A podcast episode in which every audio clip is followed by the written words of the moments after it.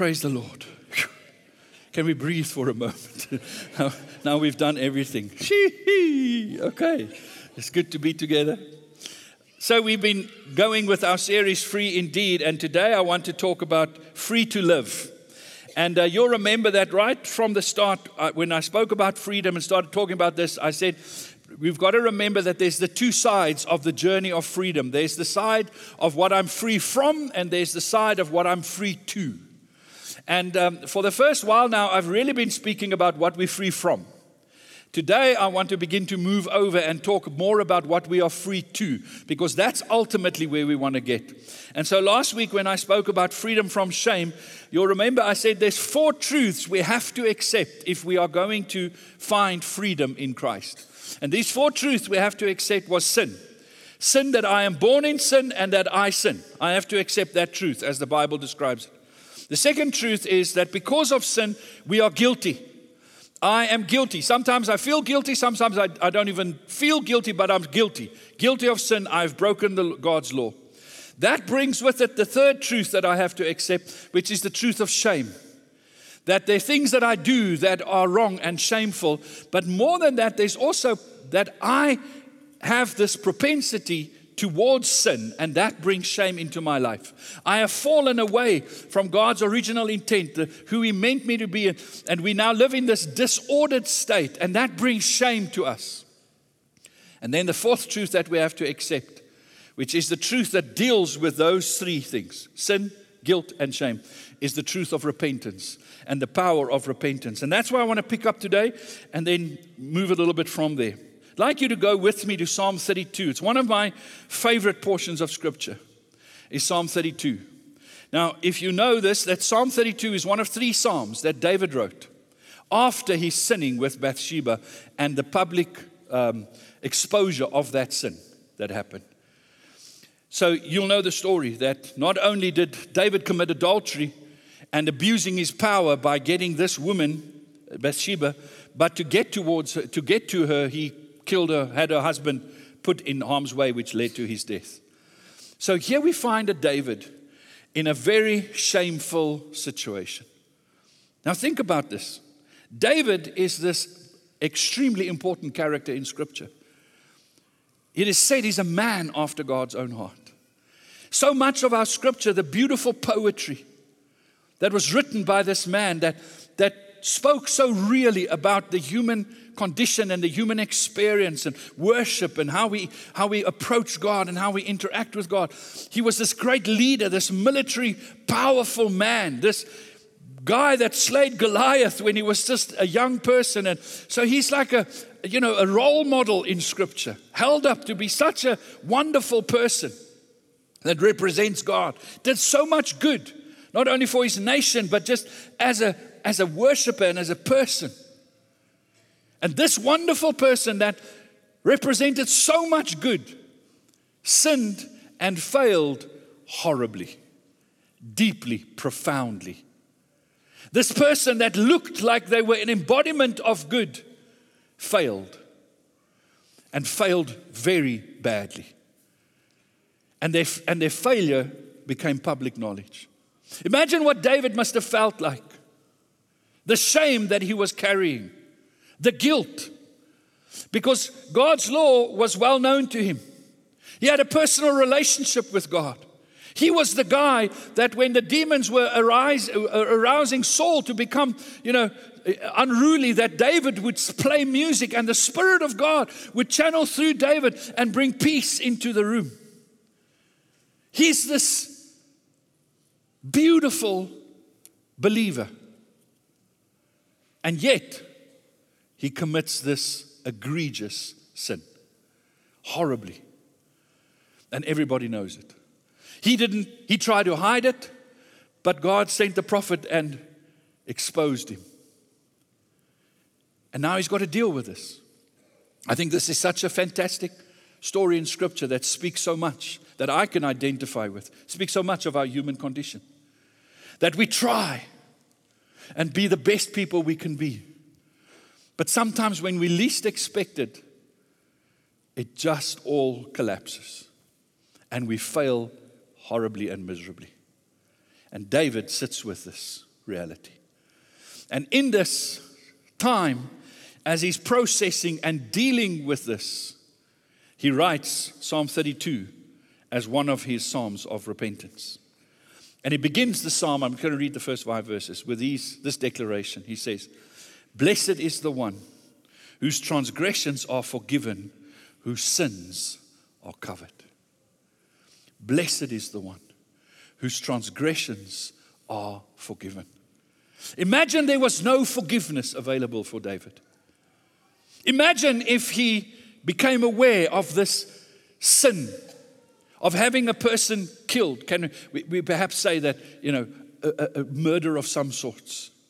The adultery that he committed, how he broke God's law, how he disappointed God. Imagine if there was nothing that can be done about it. But that was now his story. That was now David's life, almost wiping out every other good thing that he's ever done. This would be the point of his demise and his failure. But he said, Blessed is the man whose transgressions are forgiven. In the words of our song this morning, he was saying, It's not over. It's not over. My low point, my public shaming is not the end of my story. It's not over. Blessed is the man whose transgressions are forgiven because forgiveness is possible. Forgiveness is real. Forgiveness is provided for us whose sins are covered. Although he's now in a state of public shame, exposure, he says, I'm, I'm blessed because God will cover my sin. What an amazing thought! What a difference that makes. Yes, I've sinned, but it's not the end of my story. There's more to it. There's more. Blessed is the one whose sin the Lord does not count against them, and in whose spirit is no deceit. Now, what I find fascinating here is to remember that David is, write, is writing words here that you and I would feel very comfortable with because we have seen the cross. We know what the cross did. Remember, he doesn't know about the cross yet. He doesn't know about the total forgiveness that's coming in Christ. All he knows about is that every now and then they will do a sacrifice where an animal will be slaughtered and, the, and they would transfer their sin onto the animal and the animal will be sacrificed and that would buy them some temporary relief from their sin. That's the only thing he knows. But yet, when he writes this, can you hear in his language, he's talking about something far more absolute than that experience of temporary relief from sin through a sacrifice. He's, he's grasping something in the spirit. He's, in a sense, prophetically seeing hundreds of years down the road not knowing quite what's going to happen, but he's recognizing the character and the nature of God. And he's saying, My God is a God that forgives totally and absolutely, that will cover my sin. He's got a revelation. He's got an understanding about something he should know nothing about. It's not written. He can't really read about this in the, as you and I can read through New Testament scriptures. It's hinted at, it's, it's sort of understood. But this man, in this moment of depth of sin and shame and disappointment, says, I have a God that'll cover my sin. That'll cover my sin. That will Find a way to not let this be the final thing that people say about me. He will cover it, He will take away. What an amazing thought. But then he steps back in his poetic writing and he talks to us about what it feels like before, what it felt like for him before he began to deal with this sin. Before he experienced the relief, the joy, the hope that comes with knowing God's forgiveness and God's restoration. There was a moment before he experienced that, perhaps longer than a moment, a bit of time there when before he experienced that. And he writes to us about that. He says this in verse 3 When I kept silent, my bones wasted away through my groaning all day long. He's describing to us the human experience before we repent of our sin. When we become aware that there's something wrong in us, when we begun, begin to feel the pain of the guilt and the shame of our sinfulness and our sin condition and how we've committed sin. Now, sometimes you, you know that feeling. Sometimes you feel it, and it's not like you haven't committed a murder or adultery, but just something you go, Oh, I said that stupid thing again. I shouldn't have said that. And you feel that horrible feeling. He describes it as when I kept silent, silent, my bones wasted away. Now, I think when we come up and we really begin to see our sin. And it, it's, it's covering layers, it's, it's uh, the things that obscure it, the, the little things that we tell ourselves, and, and, and the narrative that we build to make sin more palatable and to make it more manageable. When, when all of those things are peeled away, you get to a moment like David here where he looks at his sin dead in the eye and he sees it for how horrible it is. He says, My bones are wasting away. Have you ever felt that? It's like God is beginning to take your strength away from you. You feel the pain. You see, because, and, and, and remember I said it last week, sin is always a very personal offense against a personal God. When, when I get to that place, when I move beyond the damage my sin has done to me, and I began to actually feel the weight of what my sin has done to God and my relationship with Him, and how it affects Him, how it personally offends Him. My bones begin to waste away. I feel the, the burden of that, the weight. Perhaps it was in those days when, when David would refuse to eat and would lie on the floor in the temple and would be praying. In those moments, he felt this utter lostness and shame. He says, My bones are wasting away. Through my groaning all day long, I was groaning under the burden of my sin. I was groaning. For day and night your hand was heavy on me. My strength was sapped as in the heat of summer. Hey, can you identify with that statement? As in, hey, South Africa 2023. Woohoo! Hey, you know that feeling of like last night I, I got to bed like at half past 12 and uh, it was hot. I struggled to fall asleep because it was so hot. He says, For day and night your hand was heavy on me. Do you know that God loves you enough that He will impress upon you the weight of your sin? Because it's the only way He can really get you free is if we begin to understand the weight and the, the cost of it. And sometimes we feel that because God, He allows His hand to be heavy upon. He holds us. He opposes us.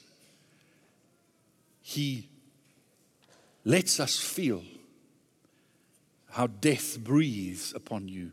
Because remember, sin is death. And you feel how life is being sucked out of you because of your sin. And you feel that. And so he's describing for us in his words this emotional anguish, this psychological fear and anxiety that he's going through because he knows how far he has stepped away from the Father that he loves, how he's disappointed and failed him. His sin is laid bare before him, naked before him. And he stands there and he says, This is too much for me to bear because I cannot fix this. I cannot change this. I cannot restore this man's life. I cannot take back what I've done, my abuse, how I've given in to my urges and desires. I cannot undo it. And, he, and, he's, and he's there and he feels this. But then in verse 5, he says, Then I acknowledged my sin to you. Then I acknowledged my sin. I stopped skirting the issue. I stopped covering it up. I stopped making it less than what it was.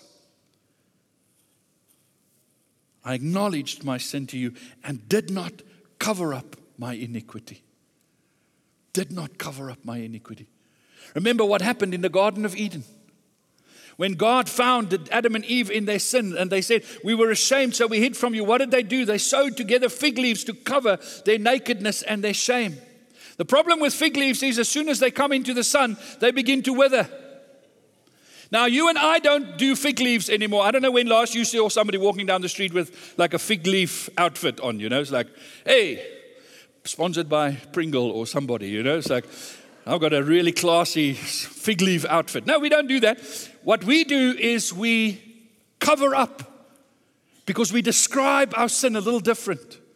We, we make it less than what it actually is. We use language that softens how ugly it may look. We, we have excuses. Oh, you know, I was tired. Or, oh, you know, I, I, I you know, it, it was that person. Or we, we find ways and we cover up our sin. To, to, just, to just so that we don't feel the horror of it. So we don't have to feel the anguish and the pain of seeing it for what it really is. David says, I acknowledged my sin. I, I agreed with you.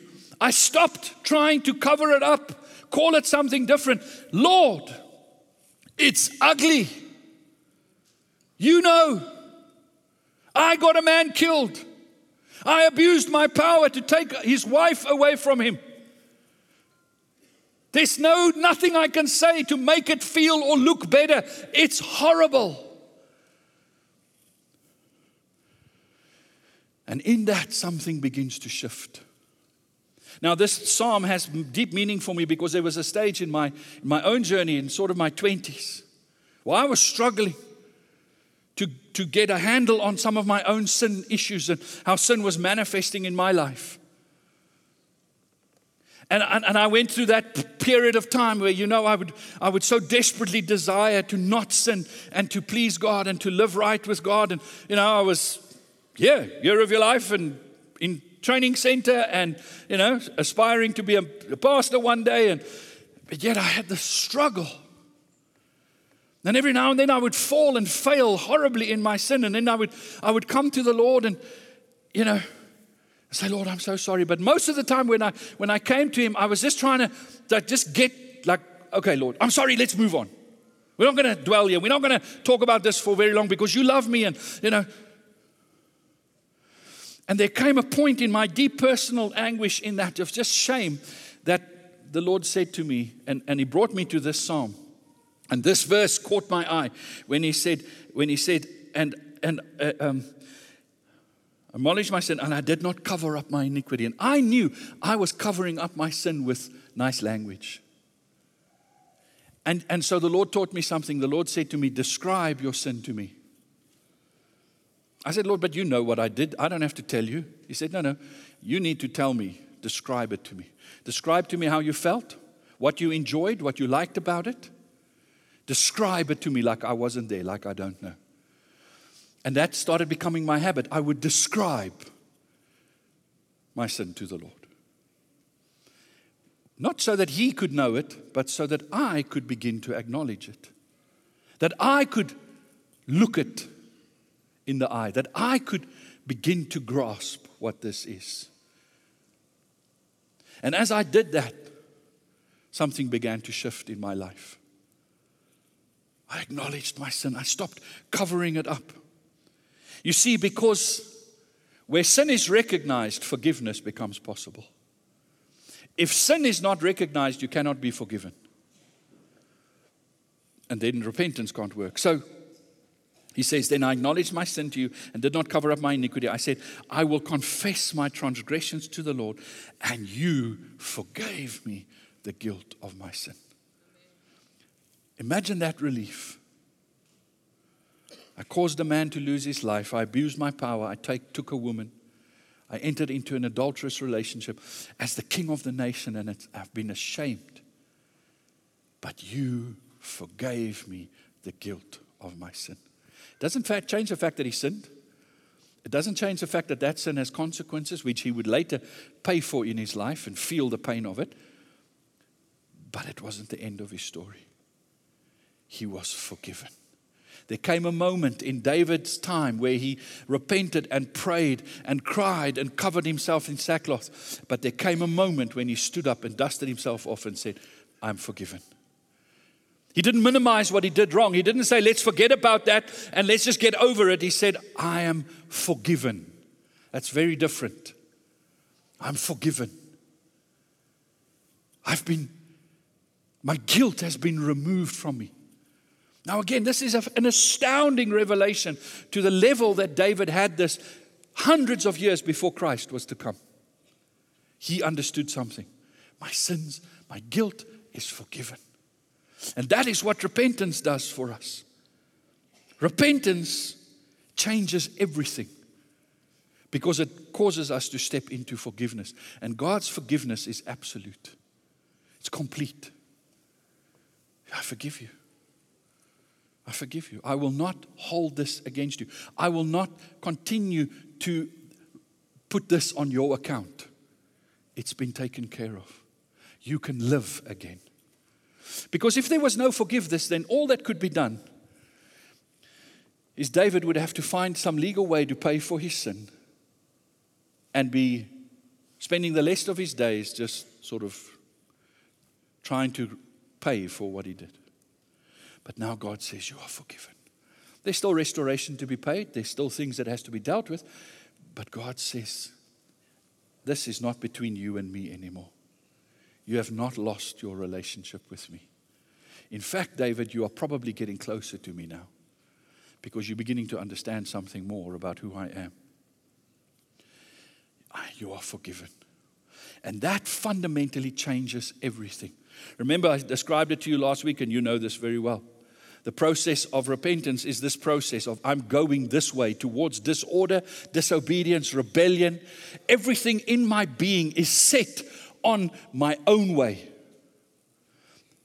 We've eaten from the tree of the knowledge of good and evil. Lord, we will not do good and evil because it's what you desire. We will decide what is good and evil according to our desires. Now I'm going to live my life the way I wanted to live it. And what I want from life is important. It's about me. This is the direction I'm walking. And it is this that when I repent, God sets me free from the bondage of this and sets me free to the freedom of saying, Lord, no longer what I want, but what do you want? Not my will be done, but your will. No longer my desires that will rule, rule my life. No longer my, my thoughts, dreams, hopes, everything. That is not what I'm going to live anymore for. I'm now going to live, Lord, for what it is that you desire.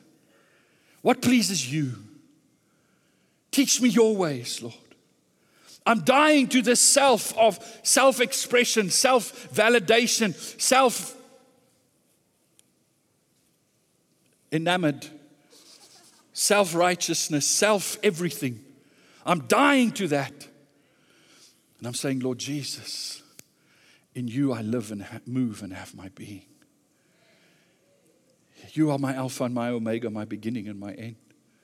Everything in my life is about you, Jesus. That's the change of repentance.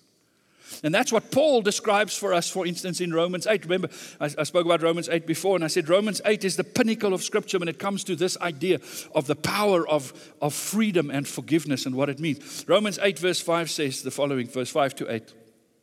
Those who live according to the flesh. What is the flesh? The flesh is this my way. I want what I want. My flesh, I will trust myself to get what I want, to live the right life that is right and good, and that will give me the best of what I want. That's the flesh. And it is a, and the flesh is an enmity with God. It is God is actually the obstacle from getting me to where I want to be. I'm against God. I rebel. I don't want God's way. Now, sometimes that flesh is expressed in very nice and religious terms, but underneath, that's what it is. Even people that go to church and, you know, are very religious and look like they, in Afrikaans we have this saying, hulle is groot Christene. When somebody describes somebody to me as a groot Christen, I want to run away. Because groot Christene are sometimes people that just have learned how to put a veneer of Christianity on their life, but underneath here, there's a flesh, like David saw it suddenly pop up. I remember once listened to a story of a guy who served five American presidents as a valet kind of, you know, butler. And he said the more they pray in public, the deeper their sin is behind the scenes. I will not mention any Trump presidents in this moment. Forgive me for that little side thought. Some of you are going to write me letters now. We, we can learn how to dress this flesh up nicely, but underneath there's this burning desire. I just want to do what I want to do. And if God is going to be the thing that'll help me get there, then I'll use God as long as He can help me get there. But I want what I want. And it's this animosity with God. Those who live according to the flesh have their mind set on what the flesh desires. But those who live in accordance with the Spirit have their mind set on what the Spirit desires. The mind governed by the flesh is death, but the mind governed by the Spirit is life and peace. The mind governed by the flesh is hostile to God and does not submit to God's law, nor can it do so. Those who are in the realm of the flesh cannot please God. Paul is saying, when I repent, it's not just merely, it's not actually an outward thing that changes, it's a deeply inward thing that changes. When I live this way and I'm in the flesh, I've got my mind set on the things of the flesh. And it's because my mind is focused in a certain direction that my whole life is live, moving in that direction. And that's producing in me all kinds of evil. So in David's story, there was probably in his secret place, there were desires going on. There were things that he was trying to control and trying to manage, but he was struggling. And one day, he was on the, on the rooftop and he saw a lady bathing. And in that moment, the, the, every protection mechanism he put in place to stop him from giving in to his desires broke. And it just came rushing forth, this flesh. This is the, but it's the mind, it's the being that's set on that. When I repent, it's not my actions that change, it's my orientation. It's this thing in me that begins to shift, and no longer is my mind set on my fleshly desires, but my mind gets set on God's desires. Be transformed by the renewing of your mind, Romans 12, verse 1 says. So, this process of repentance is this deep reorientation that happens within me. The old self is I'm laying that down, the mind set on the things of the flesh, and I'm putting my mind on the things of the spirit. Because you and I know that the, where your mind is focused is that where your life will go. Isn't it? What your mind sees is what you go towards. Many of you know, Natasha and I, we love going to the Kruger Park. This year we only got it right to go three times. We were supposed to go four times, but you know, we, whenever we have a moment, we'd like, if it's for two days, we slip away. And uh, we taught our kids from young to enjoy the Kruger Park. And uh, the way we did it is we always had a competition. So some of you know this, so forgive me for telling you this again. But we always had a competition in the car. So every we have a book, every animal in the park that you can possibly spot up to sort of mid-sized birds. Small birds, we're still growing towards that, but sort of, you know, like, you know, bigger birds and, and beyond. All has a points value. So then we divide into teams in the car, normally two or three teams, depending on you know how it goes. And then as we're driving, you're looking for the animal because the first person to spot that animal for the day gets the points. So a rooibok is one point. Because you know what the other word for a rooibok is? Is a veerbok or a genbok, another one. Another one. There are hundreds of thousands of rooibok in the park. So that's one point. It's not difficult to spot. All the way up to 20 points. 20 points is something like a cheetah or like a pangolin or something. You know, it's 20 points. Very rare. So then we tabulate. So the first person to spot that animal for the day, we tabulate, and then that team wins, and I get to buy everybody ice cream. So no matter if I'm in the winning team or not, I buy ice cream. The winning team gets magnums, the others get a little bit cheaper ice cream. Okay, so that's what we do. Now, my challenge is I'm driving generally. Most of the time, I'm driving. So now I'm part of this competition. I want to pull my weight. Natasha is phenomenal at spotting things. That's why she's got those big glasses, so she can see things. She's like, and the, the older she gets, the bigger the glasses are going to be. And it's only because she wants to spot the animals. And look at me, my her beautiful husband also, obviously. But so so I want to pull my weight. Now the problem is I'm driving. And so I generally spot the things that are in the road first. But every now and then I want to see what's going on here also. So then I look. How many of you know when I start looking there, where's the car's nose going? Then it starts going that way. And, and we've got one of those cars that beep whenever something gets in the way. So even the grass on the road, beep, beep, beep, beep, and it drives Natasha nuts. So she says to me, Stop driving where you're looking. And keep in the road. I'm like, stop driving where you're looking. That's impossible. Because try it when you go home today, not in traffic, please. But if you're driving that way and you start looking that way, it's not long and then the car's going to go that way. It's sort of automatic, and that's what our lives are like. When it comes to living in the flesh, if you are geared, if your mind is set on the things of the flesh, your life is going to go that way. If your mind is set on the things of the Spirit, that's where your life's going to go. But let me tell you, it's very important. N.T. Wright, the scholar, says this He says, the law of the Spirit is not what you look at, it is what you look through. So when I when I repent and my life and I saved and I give my heart to Jesus, it's not what I'm looking at that merely changes. I, I stop looking at sin and I start looking at righteousness. That's part of it, but actually it goes deeper than that. What changes is how I look at life begins to change. Because if you look with the eyes of the flesh, you're looking through the flesh. And you interpret and translate and orientate and categorize and, and prioritize everything according to the desires of the flesh. So you're looking through the eyes of your disposition, you're looking that way. When I get saved and translated, and, and through the process of repentance, even in my daily life, what's happening is that I'm being taught by the Spirit to look at life through the Spirit. And I begin to see things completely differently. I begin to value things according to a different value system. I translate things differently. I categorize, I prioritize differently, not just because I'm looking on the surface at different things. It's the fundamental me that's changing. And that's what salvation is about. There's a beautiful quote that I'm going to read and then I'm going to end by I read and say something and then Amen. Written by Father, Father Jacques Philippe, who wrote quite a bit in a number of books about this journey of freedom. And into his book, uh, Interior Freedom, in his book, he, he writes the following. And I've, we've got the quote so that you can follow with me, it's quite a few words. He says this Our freedom always has this marvelous power to make what is taken from us by life events or other people into something offered Externally, there is no visible difference, but internally, everything is transfigured. Fate into free choice, constraint into loss, ach, love, loss into fruitfulness. Human freedom is of absolutely unheard of greatness. It does not confer the power to change everything, but it does empower us to give a meaning to everything, even meaningless things. And that is much better. We are not always masters of the unfolding of our lives, but we can always be masters of the meaning we give them. Our freedom can transform any event in our lives into an expression of love, abandonment, trust, hope, and offering. I think that's so important to grasp. So, when I'm living in the flesh, I'm setting my desires on the things of the flesh. What is the ultimate desire of the flesh? My way.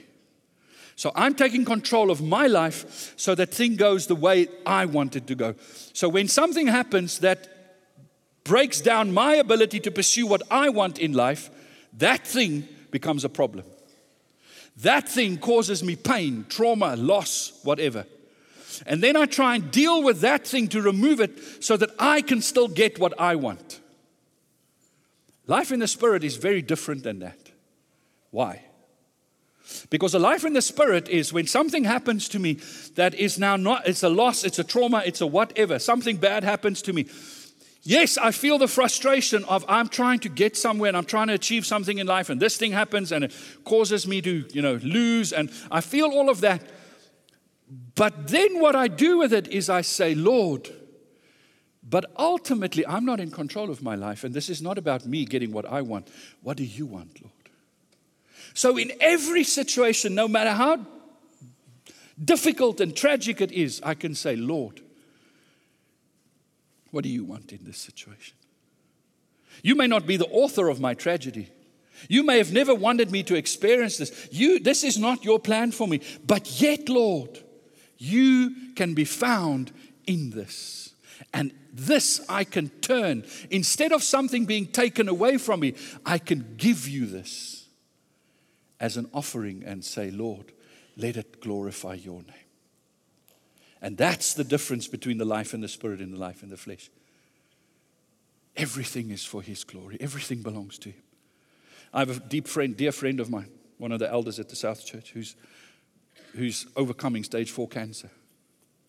So he's going through regular chemotherapy sessions and, you know, as some of you are and understand and have been and have family members and loved one that goes through it, you know, and the white blood cell counts and the whole stuff and everything happening.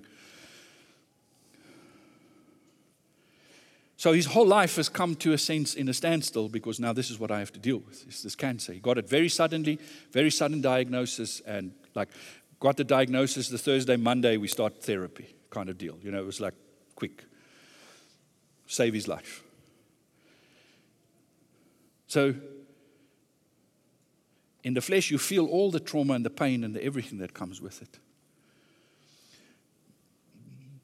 But what he's able to do, as many others have done, I'm just using this as an example, is to say, okay, so I find myself, I don't think God gave me the cancer. I don't think God's desire for me, God's plan. But what this means is my front line has shifted. And this is his language. My front line has shifted. My front line used to be my work and other things, but now my front line is sitting in that room with other people every now and then that are all going through chemotherapy and going through horrible things. And perhaps that's now my front line where I can sit and be hope and share my Jesus with them. Can you see what's happening? He's not control of that situation, but he can find meaning. He can add purpose and meaning to that situation. Because this cancer is not just something that is now frustrating his ability to get what he wants in life, taking time away from his family, taking money, taking whatever. It is now to say, Lord, I offer this to you to say, Jesus, I know this is not what was in your plans for me, but I live in a broken, fallen world. I'm not guaranteed as a believer that I'm not going to feel the pain of this world. But I can have meaning in this moment. And meaning is not what I give it, it's not my meaning. It's, Lord, what is your meaning that I can find? Though I walk through the valley of the shadow of death, I will fear no evil. I will fear no evil. Listen to that verse. Our dear friend David writes, he says, Though I walk through, that means death is breathing on you. You smell it, you feel it, it's threatening you, it's right around you, it feels like it's going to suffocate you and kill you. He says, I will fear no evil. Not because there isn't evil or because evil can't do anything to me, but because my life is more than what anything evil can do to me. My life has eternal value and eternal purpose. And everything that evil throws at me, I can turn around and say, God, this is for you.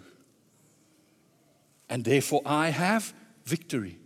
That's why we in every situation can have victory. Because every situation, and that ultimately, my friends, is what Romans 8:28 means. Romans 8:20 means 8 when it says, "And God will turn all things together for the good of those who love and according to His purpose." Many people translate that to me, "Oh, so I bumped my car and my car is now dinged and the insurance doesn't want to pay, so now God is going to work out so I'm going to get a better car." Praise the Lord if that happens. Fantastic. Wonderful. That's not actually what that scripture means. That scripture means that anything that comes against me, God in me with my understanding and cooperation, because I love Him and I'm called according to His purposes, that anything that happens, I can turn around for His glory. Some battles, we come out on top. Some battles, well, let me just say, some of our dear friends, the disciples in the Bible, didn't always come home. Did they lose? No the eternal cloud of witnesses. They're sitting up there and they're saying, My life, even my death, that to some may have felt meaningless, has meaning because it's glorified my Jesus. It made him shine. That's the joy of our That's freedom. So the focus is not this stuff. Sin, that's something we have to deal with, that's the obstacle. It's not what we focus on. We don't live our lives about the flesh and sin and how we live our lives. How do I live free in Jesus? Free from the constraints of this fleshly broken world, this disordered world. that I'm living in. I'm right here. I feel it. It's, it's in me sometimes, it's around me, but because of Jesus, my life is, I have a freedom. I'm not defined and confined to this world. This world is not my home. This world is not my destination. This world is not my origin. This world is a part of my story for His glory, but my life is so much more than what you see right now. And that's our freedom. And we get to turn that into His glory right now. Whoever tries to save his life will lose it. But if you offer up, if you lose your life, you will gain it. Save your life is the flesh. It's my life. Don't touch my life. How dare you stop me from doing what I want to do? It's my life. I've only got one. Stay away from me. Stop trying to touch my life. If that's what you do, you will lose it. But if you come and say, Here's my life, Lord, I give it to you, it's yours, it belongs to you, Jesus says you will gain it because you will gain something so big, much bigger than what you could have ever thought possible. Won't you stand with me? It's warm in this place. Hey, it's hot. Is it because God is speaking to some people about sin and the heat of summer? Amen? Whose fault is it that it's so hot in this place? No, it's just the weather, people. Don't get all weird and funky on me now. It is for freedom that Christ has set us free. It is for freedom that Christ has set us free. God has for you freedom that is like indescribable. And thank you, Jesus, that through repentance, I get to lay down the old stuff and that happens once off in Christ. I'm forgiven. My sins are dealt with. I am set free from the bondage of sin. But also daily, I walk in that journey of forgiveness. So let's close our eyes and I just want to pray for you. Father, I pray right now, in this very room, for those of us that are joining us online, I pray for peace to fill our hearts right now in Jesus' name. Because the flesh leads to anxiety. Because the flesh finds security in control, managing things, making things go the way I think it should go. And it's impossible to do that. So there's this increasing sense of failure in the flesh that leads to anxiety. But the spirit leads to peace because God, I am right with God. God is on my side, God is for me. I can rest in Him. And the peace of God that surpasses all understanding will guard your heart and keep your mind in Christ Jesus. So, right now, I want to pray, Lord, where there's anxiety, where there's fear, where there's stress and tension. I pray, Lord, right now, that it will be replaced by peace, by joy, by celebration. Blessed is the man or the person whose sins are forgiven, David says. Blessed are you because your sins have been forgiven. It is not over. It is not over. It is not over. And I speak that peace, that joy over every life here in Jesus' name. Why don't you just say, Thank you, Jesus, for the, for the peace of God for the joy of the Lord, I receive freedom in Jesus' name. Thank you, Jesus, that it is for freedom that Christ has set us free. May the Lord bless you. May the Lord keep you. May the Lord make his face to shine upon you. May he go before you. May you break the strongholds of the evil one. May you dismantle every argument that sets itself up against the knowledge of God. May you walk in the victory that Christ has purposed for you. May your freedom bring hope and release to the captives, because this is the year of the Lord's favor. This is the season of the favor of God, where we will, where we will the blind will see, the lame will walk. This is the season, Father, of your grace and of your forgiveness. In Jesus' name. Amen. If you want prayer this morning, thank you for being with us. If you want prayer this morning, please come to the front. Our team will be with you as always, ready to pray with you. If you've never decided to give your life to Jesus, today's your day. Come and say to them, I want to surrender my life to Jesus, and let them pray that with you. Please remember to meet Debbie in the function hall, uh, in the foyer hall, if you want to find out about Connect Lounge. If you're online and you want somebody to reach out to you and pray with you, go to send an email to pray for me at hatfield.co.za. And then lastly, the year of your life. A booth is in the foyer. If you want some more information for a school leaver, please go and get that information there. Bless you.